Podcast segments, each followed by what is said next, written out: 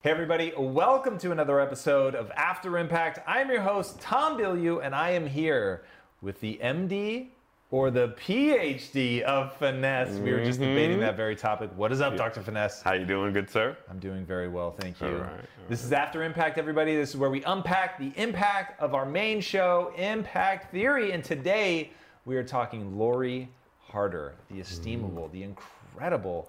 What she has done in the fitness world is bananas, Yeah. but now seeing what she's building outside of that is pretty exceptional. Pretty exceptional. It's uh she man, I, I think someone said it in the comments. She lives up to her last name, Harder. I mean, uh, no one wants to be considered hard. I mean, not too many women like to be con- called harden or hard.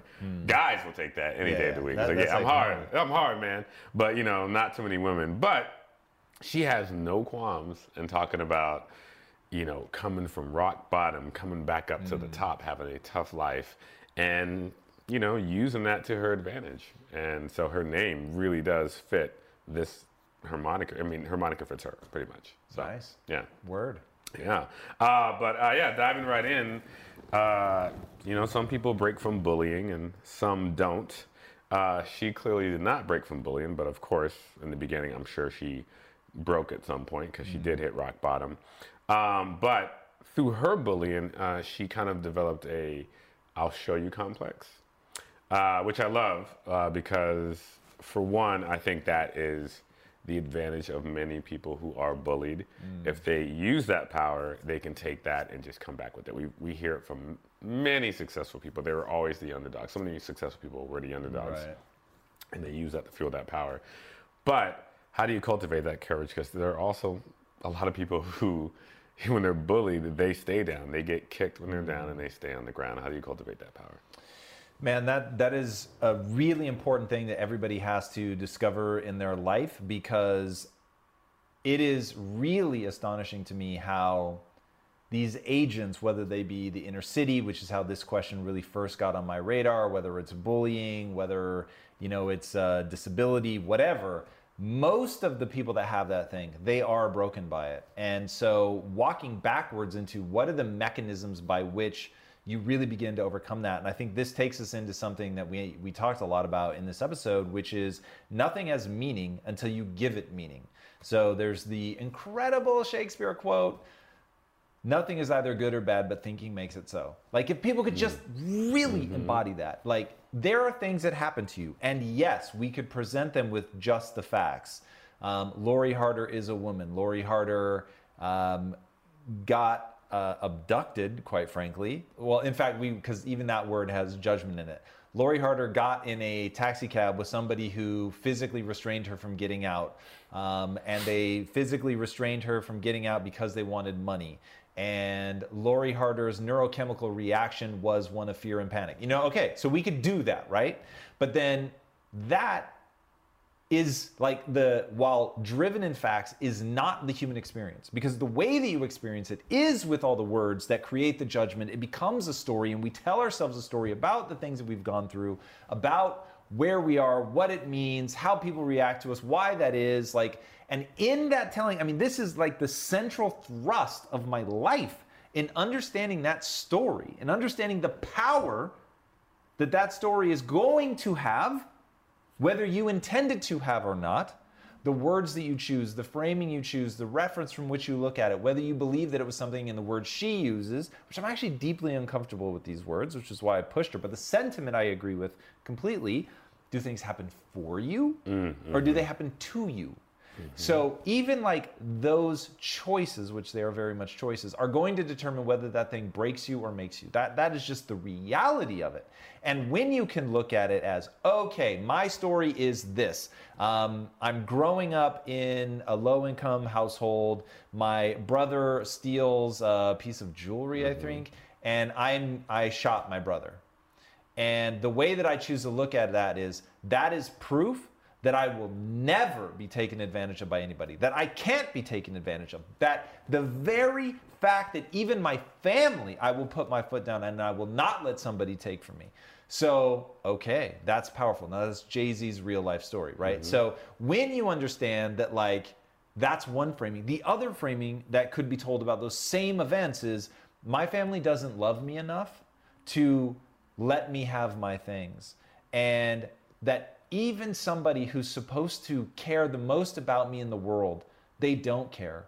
And if somebody like that doesn't care, and I'm such a bad person that I would shoot them, that if that most core relationship in my life is that dysfunctional, then this is all a lie. Family's a lie. I'm a lie. I'm a bad person.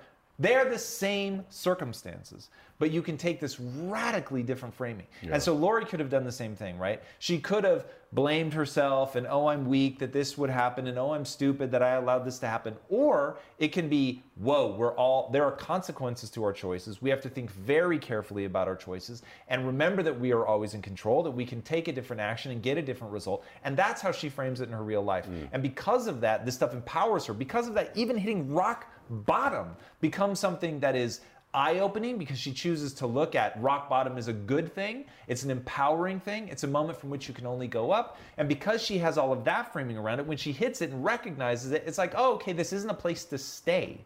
This isn't a permanent state. This is something that I need to think about, that I need to interject meaning into, and interject meaning that is powerful. And in that, it's going to re energize me, get me focused on the right things. I'm going to make those new choices, and I'm going to get a new result. So it comes down to that the meaning that you assign things. Yeah. Now, what do you say to, I guess, the teens and the kids who are watching this and who are going through bullying currently? I mean, it's one of those things that as adults, we can take the idea of bullying and the idea of being at rock bottom and we can choose to be happy, we can choose to pick ourselves up. Whereas, how can I put this? A younger person who lacks the experience of life and the maturity uh, to know that you can pick yourself up, it may be harder. I mean, do you agree with that? I, I very much agree with it, and I agree with it for an even more terrifying reason, which is hiding in the word maturity is that their brain hasn't even finished developing yet. Mm, That's right. Of course. So yes. the amygdala, which is the fear center of the brain, the um, thing that like sparks off the huge emotions, it's overactive in a child. They also don't have the executive functions fully formed, so they truly are out of control. Like Mm. they don't have the ability to put forth the kind of discipline that an adult has. And so even just at like a brain wiring standpoint, they are at such a terrifying deficit. And this is one of the reasons I don't have kids is I was just thinking, Jesus, there is a reason that I think it was Aristotle said the only impossible job is raising children. Because one, they can grow up in the same household and it just your parenting style works with one of them, it doesn't work with the other. They assign meaning to something um, that doesn't make sense to assign that meaning, but there's like you can't unwind it. Their brain isn't fully developed, and so you're dealing with somebody who is literally out of their mind. Like it's it's like dealing with a crazy person. I always say it's like dealing with someone with dementia. Yes. Yeah. Yes. That you have willingly invited into your life, by the way, and you have to pay for their college. So it's like, Jesus. So any all of that is like beyond terrifying. So here's what I would do, but I preface this, and I'm going to give you all my thinking on this, but I preface this by saying this is hard. And so if what I say seems cheap or too facile, uh, that is because I don't think there is a way to to really deal with the intricate nuance of all this stuff without just getting to the point where you say it's fucking hard.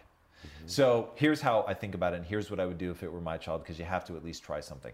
Okay, so first and foremost, I think that um, one of the things that kids have to buy into is why somebody is doing that and what exactly it is that they're doing. Okay, so it is going to be of absolutely no consolation to say that this person is bullying you because it's something about them. It's an insecurity in them. It makes them feel powerful, whatever. So, but what I would say is when somebody's bullying, they are reveling in how it makes them feel bigger and stronger and more powerful than you.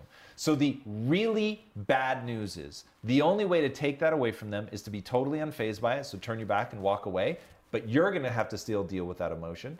Or the reality is you have to be able to turn and face it. And you have to essentially back them down. Now, that doesn't mean that it has to become a physical altercation, but you have to remember that, first of all, people are going to choose something to pick on you almost always that's true, that you're insecure about. So if you're short, they're going to make fun of you for being short, like me. Dude, the thing that I got made fun of relentlessly for were my ears. And because my ears were adult size when I was six, like it just, Christopher, it was straight comedy. Adult size when you Like it was straight comedy. So, like they just used to make fun of me relentlessly for it. And my own like cousins and stuff, like they just made fun of me all the time.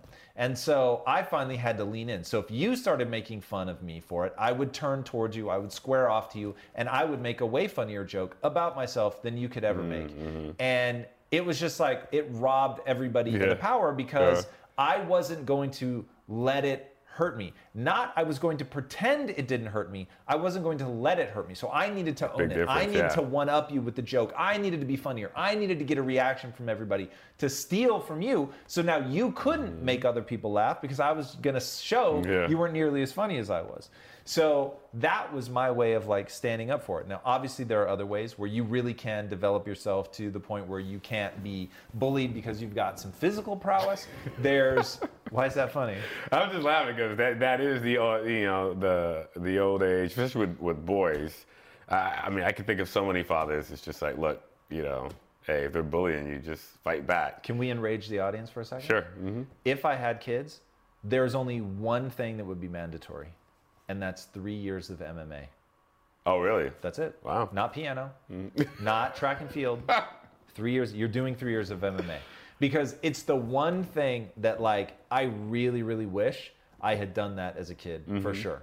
And there, I remember my dad was like, and this was like his pride and joy story growing up, he was being bullied. Mm-hmm. And somebody told him, that kid is going to bully you until you stand up for yourself. Mm-hmm. And the kid bullied him once and happened to be at the top of the stairs. My dad turned around and decked him in his mouth, and the kid fell down the stairs. And my dad became like the hero, Oh, and yeah. no one ever fucked with him again. Yeah. And so that was, I mean, for better or worse, that was always the story that my dad told me. But I was the mm-hmm. chicken. So anytime that I was being bullied, I didn't do that. The only thing I knew how to use was humor. But I was scared physically. I mm. didn't want something to go to a fight because I was afraid I was going to get my ass beat. Mm. So that is like arming a kid with that so that they really can stand up for themselves. They're not afraid. They can protect themselves. Ah, it, it just makes sense. And I think that in the popular world today, that makes me a bad parent. So everybody can calm down. I'm not going to have kids. Um, so I can just own my terrible Yeah, parenting yeah. advice. Um, but whatever it is, you have to teach your kid to um, not slink away into a corner. So Yeah. they've got to own it emotionally. They've and I would just want them to own it intellectually, but I don't think kids are prepared for that. Like you could just say, look, they they do feel good for bullying you, and no matter what anybody tells you, oh, it's coming from a place of insecurity. It is, but the way that they're dealing with that insecurity is by actually becoming powerful. They are holding dominion over you, and that feels really good. And it's not going to be for a very long time before they really start to feel icky about that. Mm-hmm. So if you're patient, like I had a guy come up Yeah. to me and I was, I don't know, probably in my late 20s, maybe even early 30s. And we bumped into each other. And he was like, I just really want to apologize to you for being a dick in high school. And I was like, I've so moved Yeah. beyond that. Like, I, I'm not even worried about it. I was like, dude, that's so sweet. But, Uh. like, for better or worse, I haven't thought about you once Yeah. since high school. So, but that's because as I got older, I got my head around I'm in control of myself and I can make changes. So if I was being made fun of for something that's real, I've got to just man up and decide either I'm going to address it or I'm not.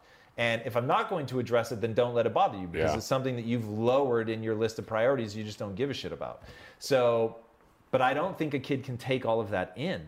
But the reality is, do you remember that I did this phone call? So we had this guy right in, and he was like, "Hey, my little brother's being bullied. It's really severe." And he's being bullied for being overweight. And I said, I want to talk to your brother. I want to get in front of him.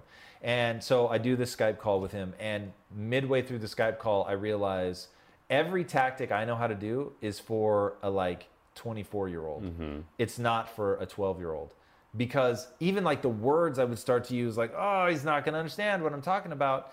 So I thought, wow, I'm really defenseless. But that didn't change that the punchline was if you love yourself even though you're overweight that's going to rob them of 90% of the pain. It'll mm-hmm. still hurt sometimes because it yeah. sucks to think other people don't dig you, but like 90% of it dissipates. And if you're not happy with yourself and you yourself feel like I am out of control and I don't look the way that I want to look and I don't feel the way that I want to feel and I'm not eating the way that I want to eat, then you're a very easy target and you have to own that you can make a change and get a different result. And I was mm. like, God, nobody wants to hear that. That's mm. the fucking truth, Christopher. Like at the end of the day, all of us, even when we're young, we have to own that if someone's coming at us for something that we don't like about ourselves, mm-hmm. we got to change it. Yeah, yeah, we gotta, yeah, we have to take the power away. That that is for sure. And you know, and speaking for myself, you know, I don't, I, I can't imagine. I feel like most people, at some point or another, most people were bullied, whether it's with words, whether it's physical. Um, just you know, it's just almost a rite of passage. Even the popular kids get bullied by their own friends. Um, and I remember I was physically and uh, verbally bullied uh, by kids in school because I moved every three years, and I always had to reestablish my ground every time I moved. You know, my dad was in the army. Every time I moved, I had to reestablish popularity, and it's that sounds so sick and corny to say reestablish popularity like it was a goal. Oh, really? But everywhere I moved, I always became popular. It just happened. But because I always became popular, it kind of didn't become a goal, but it became like, okay, what do I got to do to get, get past these punks who are, uh, you know, who don't know me yet, but they're gonna know me. Uh, but yeah, so and I, I remember there's this one kid, Clarence, who was awful. And I knew why he was bullying me. And everything he bullied me about were his problems. And I kind of knew my mom always put that in my head, but it was hard to get around it. It was hard to get around it. But I had to take the power back. And I had to decide, I was like, is it going to be physical or is it going to be verbal? And the funny thing is, uh, many times I, I chose the physical route, being a typical boy, you know, growing up in the 80s. Uh, and a lot of times it backfired. I just wasn't afraid to go physical. Uh, the only different thing was I knew that my brothers would always have my back, my older brothers. So that's what kept me okay about it. I was like, yeah, I may get punched in the face, but this will happen. Um, but to your point, um, I was lucky enough to realize that you had to empower yourself. You had to take the power back, like you said, taking the power back by doing jokes. Uh, like you said, had taken the power back uh, by you know by loving yourself, as Lori says, and also Lori has the "I show you" focus. I'll show you focus. So um, yeah, I mean, I was lucky enough to do that, and it's one of those things that, yeah, as hard as it is for kids and teens to understand. and I know we have a lot of viewers who are young. I see them on the, in the comments, but I I think the thing is to always reiterate, even if it's going to be hard, this is what you need to do. Plain and simple. Yeah, and look, I think that people just have to embrace. Sometimes the answer is get tougher. yeah. It just is, and having that "I'm going to show you" mentality to me is way powerful. And that's one of the it's one of the things in my bag of motivations, right? It's not my only motivation, it's not even my dominant motivation, but it's in my bag of motivation and when you are in the middle of something, sometimes the only piece that's going to show up for you that's going to give you the energy that you need is that I'm going to show you. Like that I I don't want to get up. I don't want to push. I just want to be done right. No fucking way. Because I know there are people right now that are saying, just watch, this guy's going to fail. and I'm Yeah. like, I won't have it. I won't let that be true. I won't give them the satisfaction. And that's definitely a dark side thing. It's definitely a 20 percenter, but it's like, it's there and it's real and it's powerful. And so, yeah, I use that from time to time. Yeah, that's great. Uh, well, Lori, uh, her I'll show you uh, accomplishment was um, her friends called her a whale, which is terrible when she was going to dive into the swimming pool. Uh, and the fact that it was her own friends. But her uh, I'll show you solution was to get fit, take care of her body. But then, of course, uh, we've heard the story many times before. She realized that externally improving yourself eventually does not make a difference if you don't work on the inside. Uh, and I'm glad that she was open and, and candid about that. Uh, and I think it's you know the biggest misconception of transformation, and not only a misconception, we see it all the time in social media and on Instagram. I see it all the time with my friends. I, I know so many people who have changed their body uh, because of bullying or whatever reason, because they weren't happy with the way they look, but they have not worked on the inside. I feel it's the case most time. Most times. I don't know if, if that's what you think from your observations.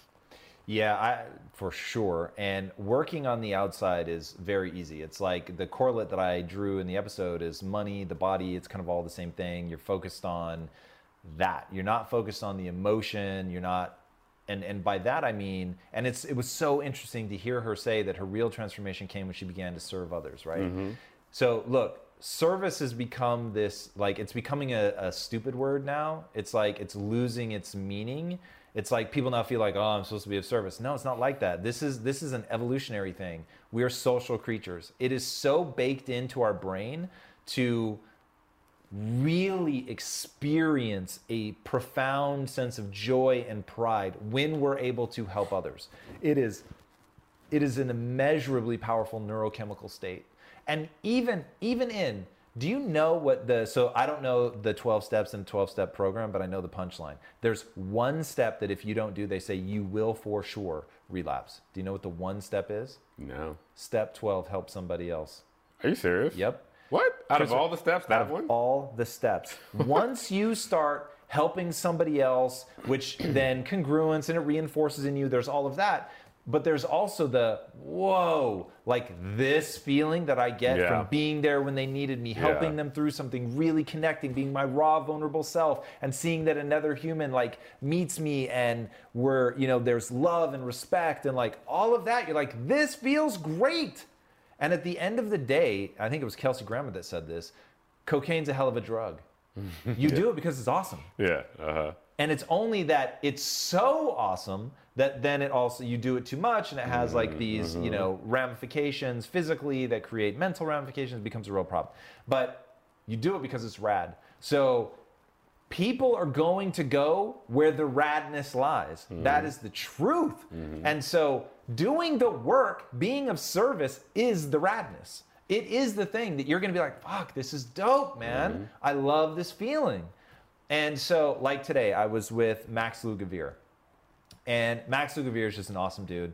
Mom gets diagnosed with dementia, and his every priority in his life flips upside down. And he realizes I need to learn about this to not only help my mom, but to help all the other people that are going through something like this to make it better, to make it easier, to make it avoidable. And it lights him on fire. And now being around him, because he so wants to help. It's like, then I want to help him. And like, mm-hmm. we're like having a great time with each other and really enjoying talking and pushing and sharing ideas because it's like, you get caught up in that loop of like, wow, this makes me feel really good. Like mm-hmm. the thought of helping somebody um, not suffer through something that I had to suffer through, like it's fucking rad. Mm-hmm. So that's the like punchline of all this stuff is the reason that Lori got into being of service is that it feels so damn good. And it helped her then really show up in a way that other people could pick up on, that it wasn't this sort of gross, icky thing coming from a dark place, that it she just radiated like excitement and joy mm-hmm. and like a lot of life is energy transfer. And by that I mean very simply when you're with that person, what do they do to your own energy? How do they make you feel? Do they amp you mm-hmm. up? Do they bum you out? Like, is it awkward? and that plays in, I think, a lot to her success. Yeah. Oh, for sure, for sure. And I and I love the whole idea of of helping others to feel good, and to the point where obviously it's not transactional, and because I, I, I'm the same way. It's something that I've realized uh, throughout life and just networking um, that when you do help people, it, it, it does make you feel good. It makes you feel good about yourself. Makes you feel good for that person. It, uh, it develops great relationships. Uh, I'm always surprised when people are out there to kick people down and take them down. That always surprises me when I meet people like that. That takes way too much energy. That takes way too much energy. I have a friend who, man, I'm telling you, he's always putting people down. He always has something bad to say about people. He never celebrates anyone else's winnings. He celebrates failures like it's a party. It's unbelievable. I've never seen anything like it. And I could see it draining his energy. I could mm.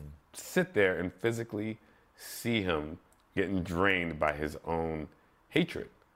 And it's nuts to me that people will take the time to bring people down instead of lift them up because it's so much easier and it feels so mm. much better to lift people up. So I, I even told him that once. I'm like, you know, it feels good to compliment people.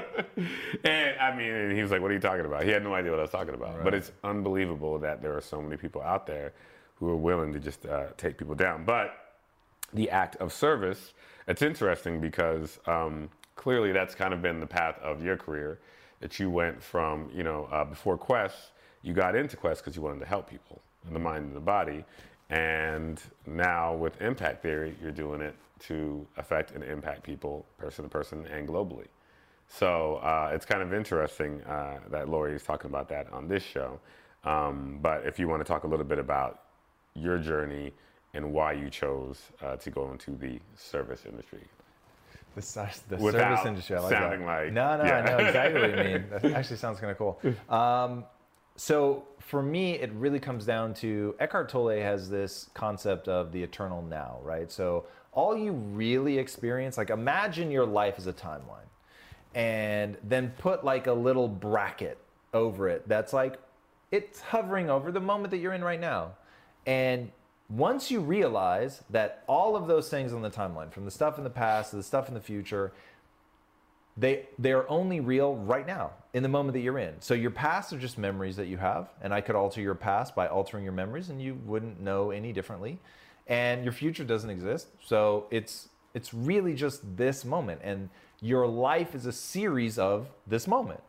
And there is no grand like, oh, I enter an alternate state of consciousness if I achieve X, Y, Z. So if I get rich, if I get famous, if I uh, become the CEO, like none of that stuff changes your like the way that you're going to exist in the world like i'll tell a story so um, i was like almost weird about losing my virginity because i was convinced that it was going to fundamentally shift the world somehow What? and that yeah like i don't know if i expected colors to be different or like what so it was like a big deal for me and because of that when it happened and i was like oh yeah, like, that everything's the same. yeah.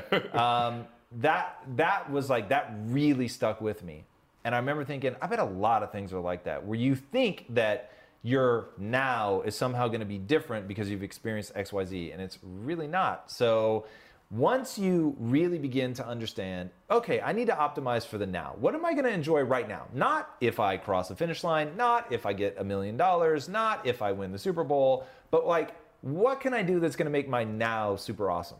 And I will just tell you, your now is not super awesome if you win the Super Bowl, except in the moment of winning the Super Bowl. And when the fucking ticker tape is falling, that's a pretty Mm-hmm. Yeah, fucking rad exactly. and so I get why people fight for that.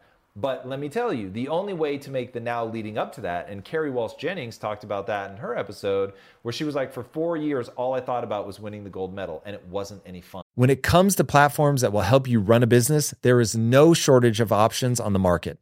But if you want to use the best, most advanced, and most efficient platform out there, you need to be using Shopify. For whatever and wherever you want to sell, from launching to going international, Shopify is the global commerce platform that will help you grow at every stage of your business. With award winning customer service, the internet's highest converting checkout page, and a suite of integrated AI tools, Shopify is your all in one platform to quickly and efficiently take your business to the next level. I love everything about Shopify because it makes it so easy to start, run, and grow a business. Shopify powers more than 10% of all US e commerce because businesses that want to grow quickly use Shopify. Sign up for a $1 per month trial at shopify.com slash impact, all lowercase. Again, go to shopify.com slash impact right now to grow your business no matter what stage you're in shopify.com slash impact. In today's highly unpredictable and rapidly changing world, the smartest move you can make from a financial standpoint is to actually understand how money works and how markets move. Because if you want to have any chance of investing your money wisely and growing your financial portfolio, you have to make a profit. And the only way that you're going to do that is either by setting and forgetting or actually understanding what's going on at a macro level. So whether you're a seasoned investor or someone looking for extra guidance, today's sponsor, Yahoo Finance, has got you covered with all the tools, data, and news that you need in one place to grow your knowledge base around what is happening in the world of finance and to make sure that you have the right goals and you're executing well. Yahoo Finance makes it easy to consolidate your accounts so you can effectively and efficiently manage your entire portfolio. Personally, I love how straightforward their platform is to use. It is very simple to get the information that I need, and Impact Theory's own chief financial officer is exactly the same, spending time helping me frame exactly what is going on from a global perspective so that I'm making the smartest decisions that I can. I definitely recommend that you check out Yahoo Finance for comprehensive financial news and analysis. Visit the incredible brand that so many great investors use at yahoofinance.com. It's the number one financial destination. yahoofinance.com. Once again, guys, head there now, yahoofinance.com. If getting your hands dirty and taking good care of your car or cars is a passion of yours, then eBay Motors is here for the ride. Because I'm sure you remember when you first saw the potential in that beauty. And then through some elbow grease, fresh installs, and a whole lot of love, you transformed 100,000 miles and a body full of rust into a drive that's all your own. With over 122 million parts for your number one ride or die, you can make sure your ride stays running smoothly with eBay Motors. Brake kits, LED headlights, exhaust kits, turbochargers, bumpers, whatever your baby needs, eBay Motors has it. And with eBay guaranteed fit, it's guaranteed to fit your ride the first time, every time, or your money back. Plus, at these prices, you're burning rubber, not cash. Keep your ride or die alive at ebaymotors.com. Eligible items only, exclusions apply. I thought, wow, that's interesting. And so she had more fun when she got the bronze because she told herself that, hey, come what may, like I want to enjoy this process. I want to be mm-hmm. aware. I want to have my head up and look around and connect with my partner and like all the things, connect with my family. And so she said, even though it really sucked and it hurt to not win the gold, it was more fun as a process than the time she actually won the gold. Mm. So that was really interesting. And so that's the now, right? So if you're trying to really do something extraordinary with your life, the whole key is you've got to figure out how to enjoy the now. So I had built this company and won that, made a lot of money from that. And so, but I knew that the only thing, like the winning or making of the money, wasn't something that was going to last into the future. It was just one of those now moments. And once it became a past moment, it wasn't going to be able to help me in the now. So, unless it fundamentally changed how I thought about myself, which I promise money will not change how you think about yourself, then all I'm going to have is the now. And the now is based on how I feel about myself when I'm by myself and whatever I'm experiencing at that exact moment. So, like, our now, right now, is to be in this room, just the two of us talking about this. That is the reality of our now. Mm-hmm. And so, if I don't enjoy the two of us being together, talking about this subject in the now, then that was a missed opportunity. Mm-hmm. So it all comes down to building this company was what is the thing that has filled the most number of nows with something that is the radness. Hmm. And that thing for me has been building a skill set. So I'm always working to get better. So whatever I'm going to do, it's going to require me to stretch, grow, and get better. So I don't currently know how to execute and beat Disney at their own game. So every day I'm thinking about that, and that's super enjoyable for me. The other thing is being able to leverage that skill set that I've worked my ass off so that I get to shine, right? So I want to shine. And then the third thing is, I want to be working to develop this amazing skill set that allows me to shine in the service of helping other people. When I have those three things, I have a sense of deep fulfillment. And people can try to knock me off that, mm. and they can't because I know what my motivations are. I know how true they are. I know it really is what I'm saying. I know that I really live what I say. I know that if somebody like catches me out at like, you know, um, I would, the example I always use, they wake me up in the middle of the night, they punch me in the head, and they ask me a question. I'm going to give the same fucking answer because it just really is me. Uh-huh. So that, like, because all of that is true, because I'm congruent with all the things that I say, because can I, um, can I share something that's really gross because it's super braggy? So this morning, Lisa, I'm brushing my teeth, and I, you know, this week has been just insanity. Mm. So I've been working mm-hmm. so much, and mm-hmm. so um, I I had a feeling that she wanted to say something, so I had taken my headphones off for a second. And she steps out of the shower and she sees that I have my headphones on. She's like, oh, You don't have your headphones on. And she was like, I just really wanted to tell you this, but I haven't wanted to interrupt you. Like, you're a machine. She was like, As much credit as you give me for the gym, she was like, I just want to say, like, the amount you work is pure insanity and the amount that like you're really trying to build this and you're really trying to do it. And she's like i'm just so proud of you. And i was like wow like thank you so much. Like that's so meaningful. And so because i know that that's me that the person who sees me at my most intimate moments the moments where i could hide and nobody would ever fucking know christopher if i wasn't working. You know what i mean? At like midnight on a saturday nobody's gonna know if i'm working or i'm sleeping. Um, except my wife. Uh huh. and for her to be like you are who you say you are. Yeah. that was fucking rad. So because because i have that like i know what makes my now. So there's no nobody can come and and make me feel bad. So there's like this you want to talk about being impervious being impervious to bullies being impervious to failure because i know what i'm trying to do and none of it is about crossing a finish line. Wow, that's great that you did that too. I mean, it's uh, I think having the closest people around you take a moment to actually kind of reaffirm what you're doing uh, with a compliment, uh, but a, that comes from a genuine place where they're impressed. It's, it's an amazing thing. You know what I mean? Because I mean, yeah, nice people don't do that too often, even when it's uh, your wife. I mean, that sounds awful when I say that. I hope Brendan's not listening to this. Like, are you saying something? But I mean, just in, in a general sense. Right. Yeah. Um, so the balance between working out and enjoying it, she touched upon that uh, specifically, but also um, thematically.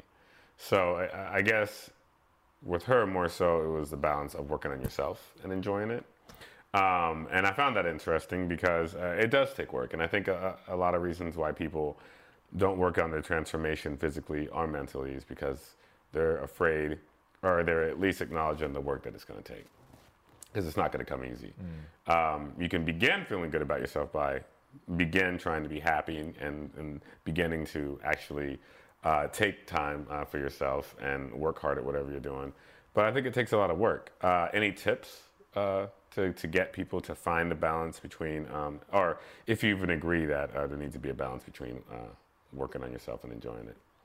Well, I will say that I think that whatever you do, ultimately you need to enjoy it, even if it is the enjoyment that comes from being proud of doing something very difficult. So I believe that fulfillment actually usually comes from suffering. It comes from doing something hard. It comes from delaying gratification, not doing the easy thing.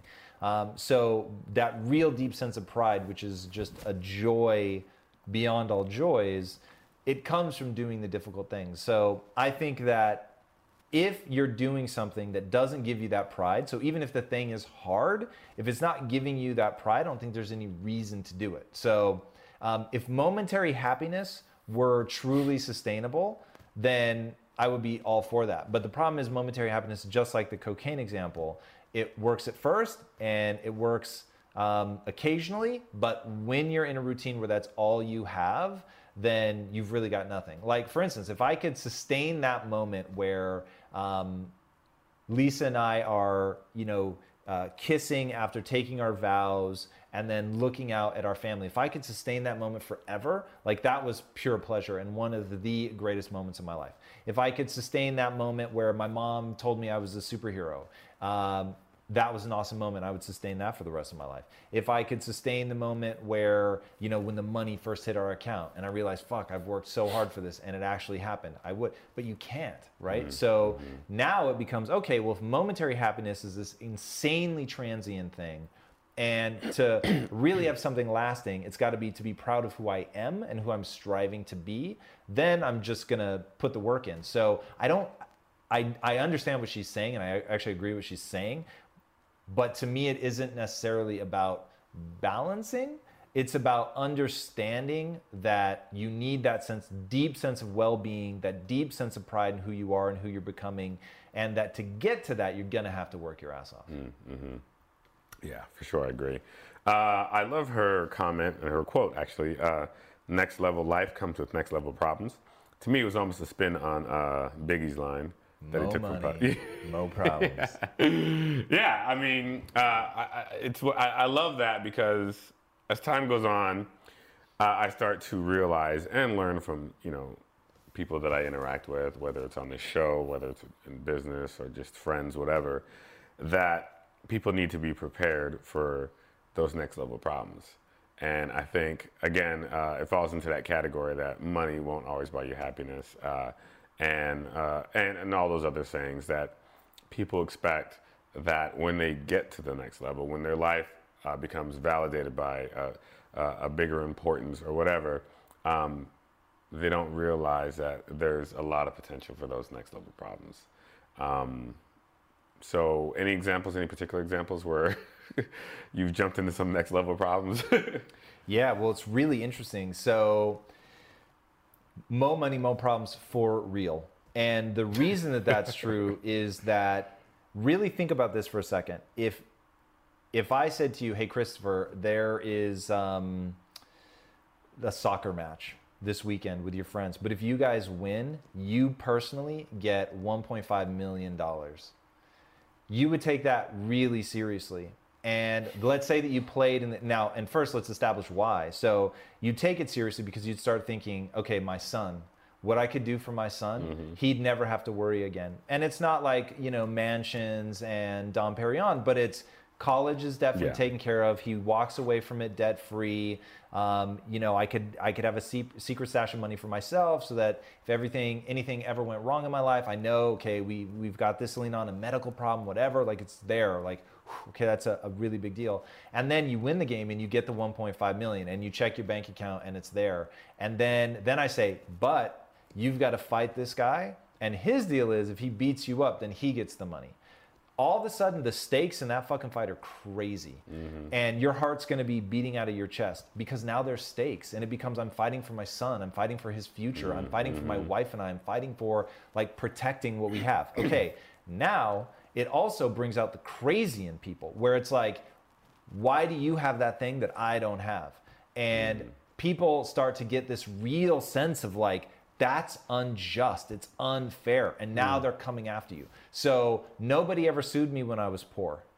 And now i've been sued i don't know what at least seven times? Mm. Probably more. So it but those people aren't suing for any reason other than they feel justified. They mm. really believe that either you have something it, it's too much it's gross you have a gross amount and so i should be mm-hmm. able to take some of that for mm-hmm. whatever mm-hmm. crazy reason which by the way they would never they wouldn't even cross their mind when i was poor That's true. so Yeah. it's not like oh they were lining up to sue but then they thought well i'll never get anything out of this anyway so i won't it just doesn't cross their mind so it it takes people to this really weird place and that's why it is dude i remember michael jordan said this and, and i read this when i was dirt poor but he said, you know, it's really interesting. All my friends now just assume I'll pick up the tab. yeah. And and uh, it's like that's kind of gnarly. yeah. And so when you're with somebody who like goes out of their way to make sure that they don't let you pay for everything because mm-hmm. they've got the internal pride of like I don't want you to pay for everything. Mm-hmm. And it's it that's very different. And to be that person to be like I'm me, I'm doing my thing, I'm going to make something happen in my life. I have no interest in taking something from somebody. This is why I don't play the lottery. I don't want to win something like that. Mm-hmm.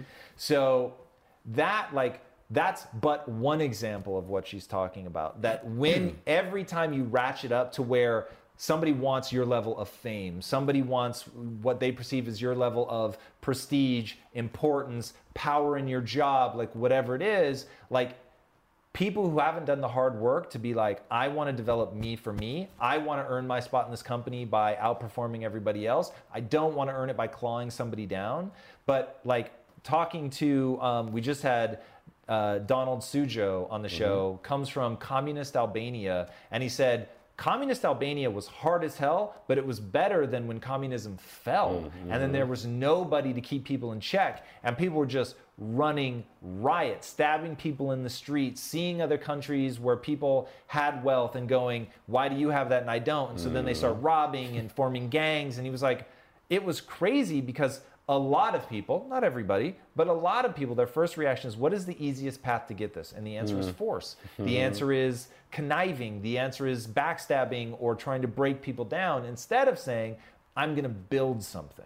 Most, many people, mm-hmm. their first reaction is to tear down. And so that's where the more money, more problems thing, as what you get becomes more powerful, that people know if I had that, I could leverage it to get things that I want, or I think it's going to change how I feel about myself. So they come at you.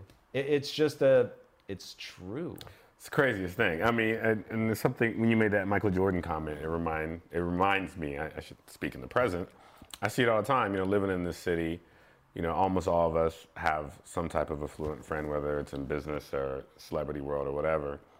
And I, you know, I have a particular friend who's on TV, and uh, many times we're out in group dinners. Uh, the tab comes, and and you, I swear to God, people just turn their heads and look at them. I'm like, is this happening? And it's crazy because I, not once have I ever done that. Not once, ever. I just don't feel good about that. That's terrible. I, I, I just can't imagine or even fathom just assuming, oh, because this person makes an ass load uh, of money that they're gonna pay for my dinner. That's just crazy. Yep. To be like, oh yeah, let's go out to eat. Like, it's, it's you know, even I even I've seen people ask and say, hey, let's go out to eat. Let's go out to dinner. Oh yeah, and a bunch of us will go out, and then still the tab comes and they just pause, the pause, and I'm just like, man, are you kidding me? They don't even fake it. They don't even do that. Oh, what? what? It's insane. It's insane. Um, so yeah, so uh, Tony Robbins quote: "Ask yourself if the worst thing that happened to you was the best thing that happened to you." Am I getting that right? Um, ask yourself how the worst How the thing worst- that ever okay. happened to you is actually the best thing. Okay, so Lori, um, her whole rock bottom thing, she says rock bottom. She actually used that um, uh, to her benefit, and she said she, after being at rock bottom, she, she had the clearest focus. Um, it's kind of hard to imagine. Uh, I don't think I've ever been at rock bottom. I don't want to say that yet because I, I know I can get lower. Uh, I've been at the rock at rock bottom emotionally or grief wise when my mom passed away, but uh, you know I don't want to consider that rock bottom because you know that's just the natural order of life. Um, but yeah, so but how do you take that? How do you have any type of focus after hitting rock bottom and taking that and elevating yourself? Well, so I'll say that I never really hit rock bottom either, but from what people say, I think what rock bottom really is is it's the moment where you're so disgusted with yourself, so fed up that you simply can't accept doing that another day. And that's why change happens. Like mm. Here here is oh, here is just a truth people don't like, but it is very real and very powerful. Self-disgust is an incredible motivator. Self disgust. self disgust is a powerful motivator. And if you are disgusted by who you are, there's nothing left but action because you can't be there anymore. You can't sit in that. Like people just, they will either find a way to explain it away or they will take immediate and powerful action. And mm. that's why it's pretty powerful when she says, I don't want to rob people of their rock bottom. Yeah. It's like because Yeah. she knows in that moment there's so much power, there's so much self-loathing and self-disgust that if you can then aim that in the right direction of I'm never going to be like this again, it can propel people to some incredible heights and can really end up being a beautiful moment in people's lives mm-hmm. once they can own it and they can take responsibility for it and they can talk about it and it's you know it's not something they're trying to be secretive about it's like i hit it I was not okay with who I'd become, but I knew I could become somebody better. Like that's mm. incredible. And and I think the most beautiful example of that in the public eye anyway is Robert Downey Jr. Oh yeah. And when I think Yeah. about dude, when they announced that he was Iron Man, I was like, y'all are crazy. like how are you going to get that guy insured? Yeah. Like that that's that's a risk that they're taking. that was a But- But, he was like, "Yeah, I'm not coming back here." yeah. And and he never did. Yeah. But you don't get to that point if you don't hate it that much. Yeah, that makes sense. I mean, this isn't. I didn't have a friend who ended up in someone's backyard, a stranger's backyard, but I, um, a friend of mine uh, was such a heavy drinker, and we, we all talked about it, and we would all, always be like, "Man, you just get drunk all the time, and you're always that guy who just falls apart Right. at a party," and he just couldn't see it, and it's funny because we weren't actively trying to help him, but we were just trying to, you know, speak up and say, "Wow, man, I mean, you're embarrassing yourself." And I remember someone saying, maybe they didn't use the words rock bottom, but it was something along those lines, like he just needs to get there and realize that, you know. And I remember just waiting for when it was going to be. And it's funny because his rock bottom was just being. We were at some party in Malibu. This, we didn't even know whose house it was and uh, he was just in the middle of the room. We all walked in, and it was just this woman who he, he didn't even know. And hey, God, how could I say this without sounding disgusting? She wasn't even remotely attractive, like not even remote. I mean, far from it. Uh, and he was just rolling around on the ground, making out with her. Clothes were coming off. Whoa. And we were like, what is happening? Uh, and this was, God, this was before, um, you know, smartphones. We, well, it was probably, uh, we had flip phones. Probably had a Right. Razr then or something like that. So no one could record it, which he was lucky. But it looked ridiculous. Even if it was uh, friggin' Naomi Campbell he was rolling on the ground with, it was embarrassing. Right. Because just whipping off his shirt, rolling around. And he was, and we just told him about it the next day. It was, we had nothing to show him. We just said, you know what you did? And he kind of remembered because he would always black out and he was so embarrassed. And that guy, he didn't even go to AA. He never had a drop of alcohol again. He is so sober, it's unbelievable. So, I mean, that's not as far down as uh, Robert Downey Jr., but it was interesting. Uh, and it comes back to your line um, and what she's saying too about uh, self disgust. And because he was very disgusted with himself, because he could see that we were disappointed is the wrong word, but we just collectively were like, yo, everyone was looking at you at the party. Like, who was that guy rolling around on the ground, whipping his shirt off in the middle of a party Yeah. in a friggin' mansion in Malibu? But yeah, it turned him around. So I guess that makes sense. He's not had a, had a drop of alcohol. He's a different person. No, it's good that he was able to leverage that. of all things. but yeah, so um, Lori talks about the notion of rewriting your story, and you have to make your life meaningful, uh, pretty much. Um, I, I, to me, that was interesting, rewriting your story. When I first heard it, it sounded a little bit, I don't know, um, I don't want to use a word because it's, it's like I'm criticizing it, but it, it just didn't resonate with me. Rewriting your story. I was like, what? Well, you're gonna lie and tell people a different story about Right. yourself? But but uh, it goes back to what I said earlier in this conversation. I had to do it a, a lot every time I moved somewhere. I had to kind of regain my popularity. But a lot of that came with the notion of knowing that you could reinvent yourself. And I told this story once before, where this one kid was just far from popular at my school in Kentucky short pipsqueak. Something very embarrassing happened to him, and it just deflated everything. It deflated his status. Um, then I moved to Germany. That was middle school. I moved to Germany during my high school years, and there's this guy there, and he plays on the football team, and he was tall, good looking. All the girls loved him. All the guys wanted to be him, and he looked very familiar. And I realized it was, you know, uh, the kid from middle school, and he was able to reinvent himself, to rewrite his story. And it wasn't like faking the funk. He just had the opportunity. And in this case, he had the opportunity because he moved, and uh, and it was, it was it was one of the amazing. It's one of the amazing things about being uh, in military life uh, and being able to move around that you can take that power. So it kind of clicked when I started thinking about my life and being able to kind of rewrite your story, and it feels almost um, creative, like uh, like a superhero like narrative. Rewrite your story. Uh, what are your thoughts on rewriting your story? So I think if you think of it as, oh, this is, you know, going back and you're changing details to something that didn't really happen, then that's dangerous. And, Yeah. and you'll always know that it's fake and it's not mm. going to have the impact that you want it to have. But what Lori's talking about, and I think this is really powerful, is you're just assigning different meaning to the very same thing that happened. So, like I was saying with Jay Z's story, there's two ways to frame it. They're both true factually, but you're assigning what it means to them from radically different angles. Mm-hmm. And what something means is what you carry forward, not the act itself.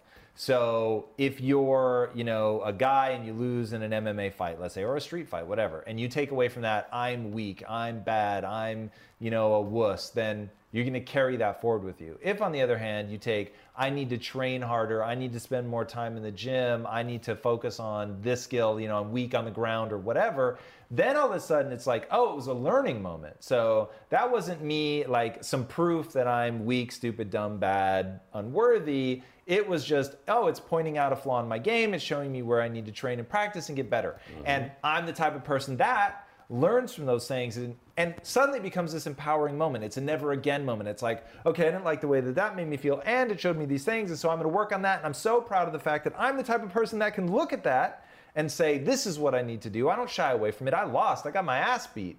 But let me tell you what I've done since then. And now I'm going to show people I'm going to get better. I'm mm-hmm. going to improve. And what I love about myself is my willingness to look at my inadequacies, my willingness to drive into them and get better and work on them and focus and put the energy and effort to improvement. Same exact situation. But one person is made smaller by the event and the other person is made bigger. So it's rewriting. Like, so the rewriting part is okay, let's say for the first 10 years, you walk away and you say, oh, I'm weak, I'm a wuss, and, you know, um, I'm just the kind of guy that, you know, it's my lot in life to be knocked around and, you know, nobody gives me my due respect, the whole Rodney Dangerfield, you know thing. Right. And then somebody makes you realize, no, no, no, like there was a totally different lesson that not only could you have learned back then, but you can learn right now, still to this day. And you can say, oh, okay, yes, I'm going to choose to look at that and say, my priorities were such that I didn't prioritize getting good, learning to fight, whatever. And so either I want to make that new priority now or I don't. And once you like look at it that way, then it's like, oh, I can become anything that I want. I can put energy into any direction that I want. And I choose not to get good at fighting. Okay, well, then my choices do have consequences, but what am I putting that energy into over here that other people aren't, wouldn't do, whatever? And so now, you know, whatever, you become a master writer, pottery, like gymnast, whatever, but you putting that energy into something and you realize now, ah, I'm in control of my life. Same exact things have happened, but you've rewritten what they mean. And that rewriting of what they mean, even though it's something in the past, can completely change your present and your future. Yeah. Uh, you know who Doug Flutie is? No. Doug Flutie, I, man, I gotta pitch him for this show actually. Uh, what? God, I hope I can find a documentary on him. Uh, probably not because it's a it's an NFL Films documentary, and they're strict about it being out there on the web. But Doug Flutie, quarterback, uh, NFL quarterback, he also played for uh, for Canada. Um, tiny guy. I, I don't know his exact height, but he's short. No business being a quarterback. Um, prime example of rewriting your story, uh, taking uh, you know being at a complete disadvantage and not getting the opportunity to play in the big leagues, but having to readjust how he plays, right? Pretty much. Um, and the guy has an amazing life story on top of uh, being a, a great quarterback. He played for uh, the Patriots, Buffalo, San Diego. He, um, man, uh, he a- actually influenced tremendously uh, the quarterback position because he realized he couldn't see over the line, so he had to be uh, very mobile. He had to run around as much as he could just to get the ball down the field. He had to jump to get the ball down the field. He had to get incredibly agile to run around people, and he had to be a scrambling quarterback. Um, prior to that, you rarely saw that in the NFL. Something you only saw in college, um, and even then, it's just like you just you just didn't see it. Um, amazing person, but prime example in sports of someone rewriting their story and in turn influencing the game itself. Uh, like uh, there would be no Russell Wilson without uh, Doug Flutie. Uh, it's it's just nuts. I mean, I don't mean that exact, but people know what I mean. Um, so yeah, so God, we have time for one question. Sorry. Uh, I will close with the no gossip rule. The no gossip rule. Um, it's pretty. It's self-explanatory, no gossip. But I, the reason I, I love it because it's what I live by. I, I, my friends know that when people start gossiping, I just conveniently get up and leave. Right. I don't want to be any part of gossiping. It's just it, it's uh, it's not effective. It just isn't. Um, and I noticed uh, the reason I wanted to bring this up is I saw in the comment section of this interview a lot of people love uh, the fact that she talked about the no gossip rule. Um, and you know we sort of have that in this company from principles. Yep. Um, and uh, I'll say it, but you can add to it that one of the things that we have is to record uh, conversation if we're talking about someone who's not in the room Yeah. uh, and they can't be there to defend themselves. Um, uh, so yeah, so I just wanted you to weigh in really quickly. We have about two minutes on the no gossip rule um, as it applies to Lori and as it applies to your principles.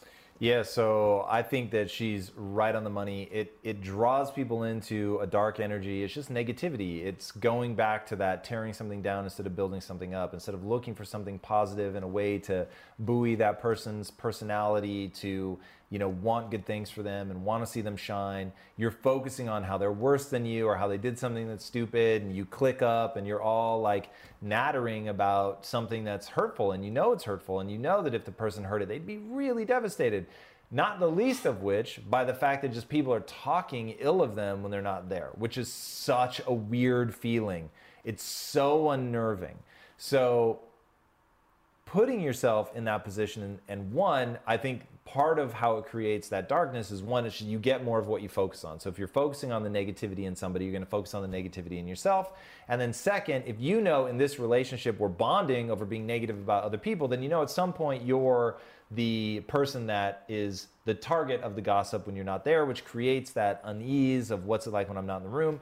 And part of the reason that frenemies are so toxic is you don't quite know where you stand with them. You're like drawn into this relationship, but it's really not a healthy relationship that makes you feel good about yourself. So, yeah, just all of that stuff from an energy level, from just a neurochemistry how do I feel about myself? How do I feel about the world? It's just taking you somewhere negative, dark, icky, like being around people that are positive and uplifting and are looking for the good things, paying people compliments, really looking for ways to connect, to serve, to build. Like, dude, you just want to be around that. That mm-hmm. feels awesome. It puts you in a better neurochemical state because you pick up on the energies of other people.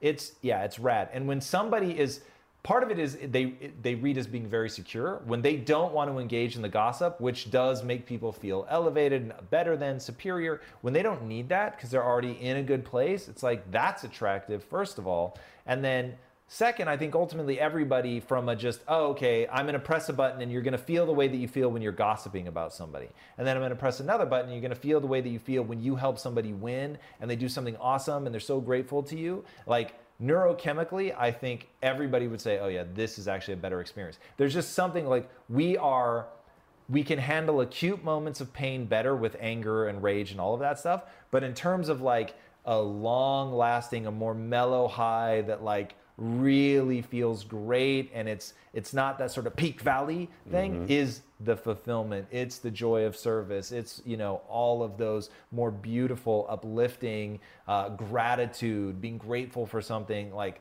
that stuff is the long lasting it's not quite as intense but it doesn't have that major come down and oh. that's why I think it's a good, a good rule. And then the reason we use it in principles is it's purely an element of trust. You need to know exactly where you stand with people. Once you can trust them and you know that they're trying to help you see your flaws so that you can get better and they're not mm-hmm. using it as a weapon, that they'd never use it when you're not there, that if they ever say something and you're not in the room, they either record it or tell you verbatim what they said. So that suddenly that puts you in a position where you feel like you can really trust people. And when you have that sense, they say the people that are most adventurous in life are the people that have the strongest home life. And I think that that's also true in business. The, the teams that work most cohesively are the ones that have the most trust. There you have it. There it is. All right, guys, thank you so much for joining us for this episode of After Impact, talking about Lori Harder. If you haven't already, please do leave us a review on your um, podcast application of choice. It really helps a lot for us to move up the rankings. My dog is gagging to death. so that would be amazing. It actually helps more than you know. So thank you guys so much for doing that. A nice five star review would just be wonderful. And obviously, only if we're adding value to your lives. But Thank you for doing that ahead of time. If you haven't already, be sure to subscribe here. And until next time, my friends, be legendary. Take care. Everybody, thank you so much for listening. And if this content is delivering value to you, please go to iTunes, go to Stitcher, rate and review us. That helps us build this community. And that is what we are all about right now building this community as big as we can to help as many people as we can, deliver as much value as possible. And you guys rating and reviewing really helps with that. All right, guys, thank you again so much. And until next time, my friends, be legendary. Take care.